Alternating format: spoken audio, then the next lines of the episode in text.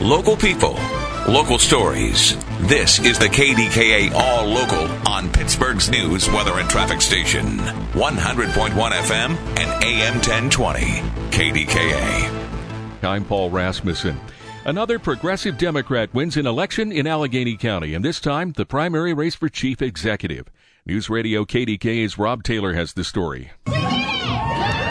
State Representative Sara Innamorato took a huge step closer to becoming the next Allegheny County Chief Executive and the first woman to serve in the position, handily winning the Democratic primary Tuesday night over challengers John Weinstein, Michael Lamb, and three others. We've brought together everyday people from all backgrounds who are ready to build a county government that works for them. Innamorato garnered more than 63,000 votes, about 13,000 more than Weinstein, and 30,000 more than Michael Lamb, who was endorsed by the current county executive Rich Fitzgerald. But Innamorato had the backing of elected officials like Congresswoman Summer Lee and Pittsburgh Mayor Ed Gainey. On the Republican side, Joe Rockey ran unopposed and will face Sara Innamorato in the November general election. Allegheny County Treasurer John Weinstein conceded last night. News Radio KDK's Andrew Limberg was there. Weinstein congratulated the Democratic nominee on her victory while addressing supporters inside Acrisure Stadium's Champions Club, but expressed concerns on her win, criticizing her lack of support for unions while a state rep in Harrisburg.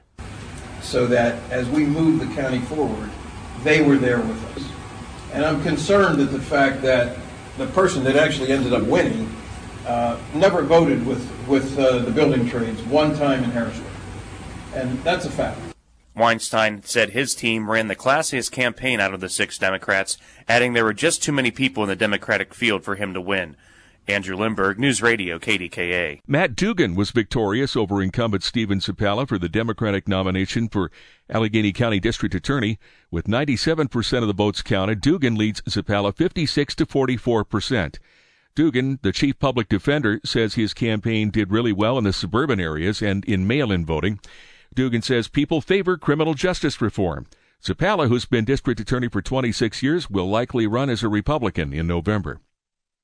Democrats will maintain their narrow majority in the Pennsylvania House after winning a special election in the Philadelphia suburbs. Heather Boyd defeated Republican Katie Ford to fill a vacancy created by the resignation of Representative Mike Zabel, who stepped down in March shortly after a lobbyist accused him of sexual harassment. Democrats have a one seat advantage in the House. The Beaver County coroner has ruled Kenneth Vineyard's death was an accident.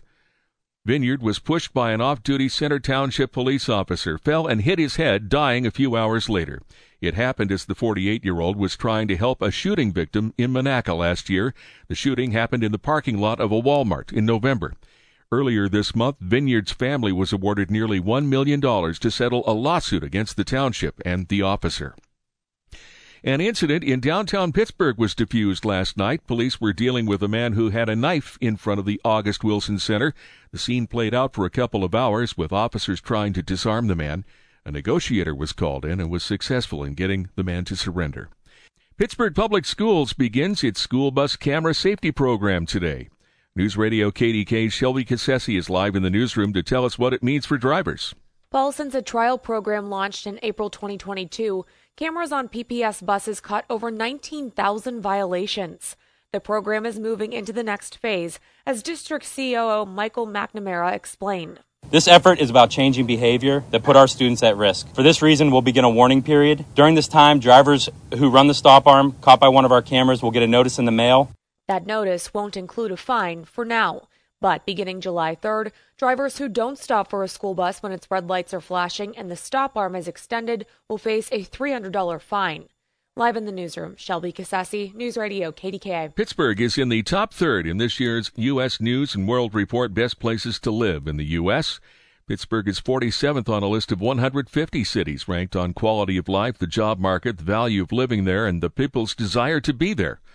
Steel City was 24th on the magazine's list of the most affordable cities and 20th in the rankings of the best places to retire. Thanks for listening to the KDKA All Local. You can follow or subscribe to this podcast in the Audacy app or wherever you get your podcasts. For the latest breaking news, traffic, and weather, be sure to tune in to KDKA or download the Audacy app to take us with you wherever you go.